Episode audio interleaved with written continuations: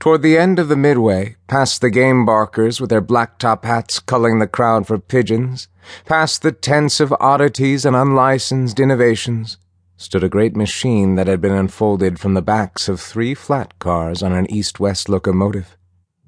Eila and Cora, who lived in the Rose Belt, walking distance from the empty field that bloomed into festival grounds at the solstice, had been watching it progress from parts to behemoth for days, in dribs and drabs as Eila's time off from the ministry permitted. Before its birth, the machine was nothing but struts and girders, pistons and clockwork. Then it was assembled, slowly taking shape, shifting into a new vision with every visit. Today, as the girl stood before its final form, the machine seemed like something terrible Eila might have built at the ministry as it came to her from the ether, or from one of her troublesome visions. The behemoth stood a hundred feet tall, with giant gears and mechanisms swinging wide from a coil, side to side, up and down. On each cycle, a cloud of steam vented from a central boiler with a great hiss, as those strapped into it screamed for mercy. No. Cora looked upward. Her face was paler than usual, managing to make even her long, blonder than blonde hair seem dark by comparison. Yes, Eila said. Absolutely not. It looks like an instrument of torture. Eila grabbed her friend's arm and pulled her forward as one of the machine's cogs seemed to slip out of groove.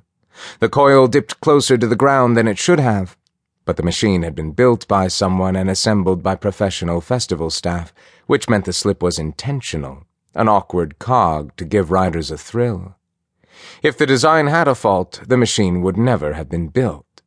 As Rabbit Brampton always blabbed on about in the media, the Ministry of Manifestation didn't build mistakes. That's the idea, Cora. It's supposed to be like torture. You're supposed to feel like you might die when you write it. If you're not scared, it's not worth the return we paid to be here. Eila kept tugging, but Cora stayed rooted. She was only fifteen, thin enough to tip in a breeze, but for Eila, the same age and only slightly larger, dragging her still wasn't simple. No way, Eila. You ride it. There's no way I'm going to.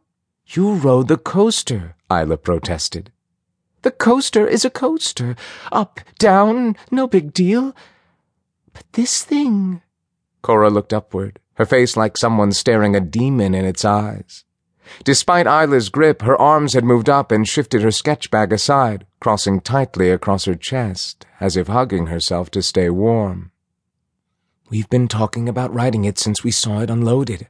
I said, I've never seen anything like it. Can you imagine writing it at the festival? And you said the same thing. Yes, Eila, I said the same thing. Like this. Oh, Crown, I've never seen anything like it. Can you imagine riding it at the festival?